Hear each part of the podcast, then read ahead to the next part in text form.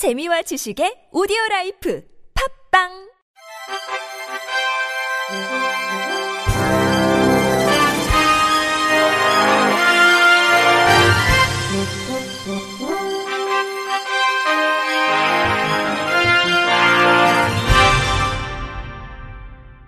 청취자 여러분 안녕하십니까? 7월 7일 목요일 KBIC 뉴스입니다.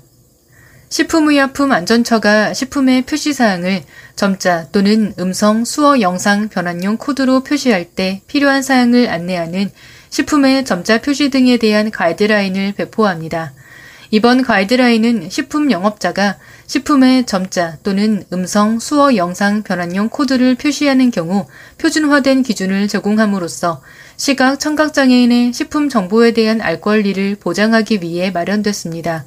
주요 내용은 점자와 음성, 수어, 영상 변환용 코드의 표시 규격 방법, 표시 정보, 표시 위치 등입니다.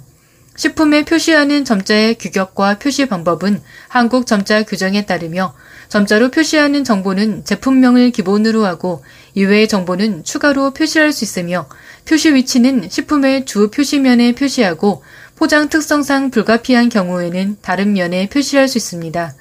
음성, 수어, 영상 변환용 코드를 표시하는 방법은 지워지지 않게 잉크, 각인 또는 소인 등을 사용해 표시하며 관련 정보는 제품명, 내용량, 업소명, 보관 방법, 알레르기 유발 물질 등이며 표시 위치는 점자 표시와 같이 식품의 주 표시면에 표시해야 합니다.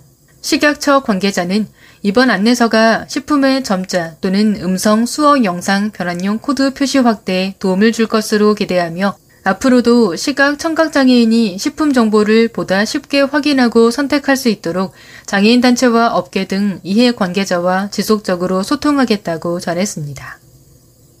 서울관광재단이 여름 휴가철을 맞아 누구나 여행을 할 수 있도록 15종 34점의 여행용 보조기기를 대여한다고 밝혔습니다. 모든 보조기기는 서울 단누림 관광 누리집 회원 가입 후 최소 사흘부터 최대 보름까지 무료로 대여할 수 있으며 서울 내에서는 원하는 장소로 배송과 회수 서비스도 제공됩니다. 이경재 서울관광재단 시민관광팀장은 여행에 꼭 필요한 보조기기 품목을 엄선해 지원해드리고 있으니 접근성 문제로 고민 중이신 분들은 망설이지 말고 편리하게 여행을 떠나길 바란다고 말했습니다. 한국장애인개발원이 장애인식 개선 교육 전문 강사 양성과정 참가자를 모집합니다. 모집 부문은 사례 중심의 강의식 전문 과정과 강의식에서 벗어나 문화예술, 미디어 분야 등 강사의 특기를 콘텐츠 활용하는 특별 과정 등 두 부문입니다. 전문 과정 신청 자격은 3년 이상 장애 분야 현장에서 일한 전문가이거나 최근 3년 이내 장애 인식 개선 교육 강의 경험 5회 이상 보유자, 이와 유사한 자격 수준을 갖춘 자로 올바른 장애 감수성을 지닌 사람이면 신청 가능합니다. 특별 과정은 문화예술, 언론, 미디어, 샌드아트, 웹툰 등의 특기자로 본인의 특기를 접목해 장애 인식 개선 교육이 가능한 자면 신청하면 됩니다. 신청 기간은 전문 과정은 오는 13일부터 22일까지, 특별 과정은 8월 10일부터 8월 19일까지입니다. 선발은 1차 서류 심사, 2차 영상 심사, 3차 면접 심사를 거쳐 최종 선발하고 개발원은 올해 전문과정 30명, 특별과정 40명, 총 70여 명의 교육생을 대상으로 오는 9월에서 11월 중에 서울에서 강사 양성 과정을 각각 운영할 계획입니다. 한국장애인 고용공단이 오는 11일까지 장애대학생 취업 탐방단 3기 참여자를 모집합니다.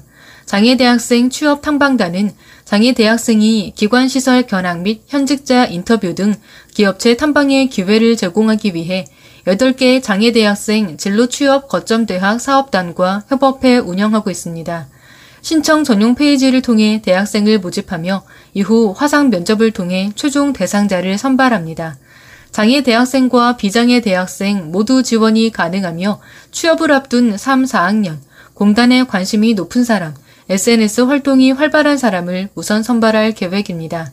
장애 대학생과 비장애 대학생이 한 팀으로 총 8팀이 선발되며 선발된 학생들은 28일부터 8월 31일까지 한 달간 온라인 발대식 이후 공기업이나 대기업 등 총 8개 참여 기관 중 1개 기관 탐방, 취업 정보 콘텐츠 제작 활동을 하게 됩니다.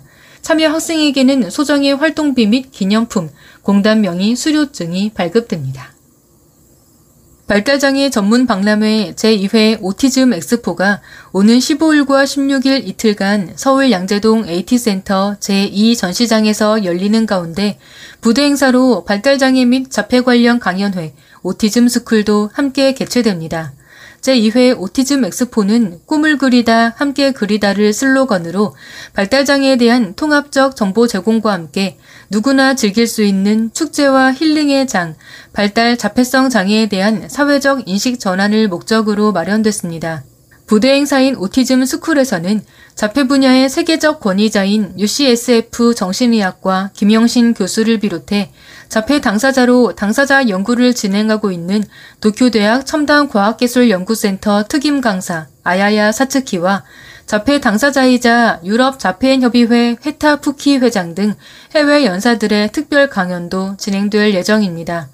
행사 첫날인 15일에는 보건복지부, 한국장애인 고용공단의 발달장애인 지원 계획에 대한 정책 발표에 이어 한국자폐학회 초대 회장인 홍강희 서울대의대 명예교수의 아너 스피치를 시작으로 일본 아야야 사츠키 특임 강사, 서울대병원 공공진료센터 이진용 교수, 미국 UC 샌프란시스코 정신의학과 김영신 교수 등이 최신 연구 동향에 대해 강의합니다. 둘째 날인 16일에는 발달장애와 함께 살아가기란 주제로 유럽 자폐인협의회 헤타 푸키 회장과 인천장애인 자립생활센터 김광백 사무국장, 느티나무 의원 장창현 원장, 소통과 지원연구소 정유진 실장, 서동훈 전 서울시 장애인 권익 옹호 기관장, 인천 동구 한마음복지관 이민희 관장의 강의가 진행됩니다. 이 밖에도 Autism Art Festival, Autism Art Gallery, Autism Talks, Autism Makers, Autism Game 등 다양한 행사와 볼거리가 준비됐습니다. 행사는 발달장애 당사자와 가족뿐만 아니라 누구나 관람할 수 있으며 Autism Expo 공식 누리집에서 사전 등록을 통해 무료로 입장이 가능합니다. 최근 잇따라 발생하는 발달장애 가정의 비극적 참사를 막기 위해 제2차 발달장애인 생애 주기별 종합대책 수립과 발달장애인 가정 전수조사 등을 촉구하는 발달장애인 참사 대책 결의안이 발의됐습니다. 더불어민주당 강선우 의원을 비롯한 16명의 국회의원과 전국 장애인 부모연대는 어제 오전 11시 국회 소통관에서 발달장애인 참사 대책 결의안 발의 기자회견을 열었습니다. 강선우 의원은 최근 극심한 생활고와 자녀 양육 부담 등으로 인한 극단적 선택이 끊임없이 발생하고 있다. 지난 5년간 언론에 보도된 발달장애인 가족의 자녀 살해 후 자살 사건은 30여 건에 달하지만 이는 빙산의 일각으로 기사화되지 않은 죽음이 얼마나 더 있을지는 상상하기조차 어렵다고 밝혔습니다. 이어 발달장애 가족의 비극적 참사는 결코 우연이 아니다. 국가와 사회가 떠넘긴 돌봄의 무게에서 발생한 명백한 사회적 재난이라며 그동안 죽음의 사슬을 끊기 위한 발달장애인과 가족의 처절한 절교와 외침이 계속됐지만 국회와 정부는 제대로 응답하지 못했다. 더 늦기 전에 이 참사에 책임지고 답해야 한다고 강조했습니다. 부모연대 윤종술 회장은 최근 수많은 발달장애 가족의 참사가 언론에 보도되고 있고 수년 동안 수십 차례의 비극적 사건이 발생했음에도 우리나라 정부는 제대로 된 정책을 내놓지 못하고 있다고 토로했습니다. 이어 이제는 국회가 나서서 발달장애 당사자와 가족들이 이 나라에서 살아갈 수 있도록 제도적으로 보완해 줄 것이라 믿고 정부 또한 이에 화답해 줄 것이라 믿는다면서 대한민국의 25만 발달장애 당사자와 가족들이 더 이상 비극적 참사를 마주하지 않도록 해달라고 힘주어 말했습니다. 끝으로 날씨입니다. 내일은 전국에 비가 내리고 습하겠습니다. 예상 누적 강수량은 수도권과 강원 내륙, 산지에 30에서 100mm, 경기 북부와 강원 북부 내륙 산지엔 150mm 이상이 쏟아지겠습니다. 충청권과 남부지방, 제주 산지, 서해 어도엔 10에서 60mm, 강원 동해안과 제주, 울릉도 독도엔 5에서 30mm 안팎의 비가 예보됐습니다. 내일 아침 최저 기온은 서울 25도 등 23도에서 27도, 낮 최고 기온은 서울 29도 등 27도에서 33도로 예상됩니다. 미세먼지 농도는 좋음 수준을 보이겠습니다. 이상으로 7월 7일 목요일 KBRC 뉴스를 마칩니다. 지금까지 제작의 이창훈, 진행의 홍가연이었습니다. 고맙습니다. KBRC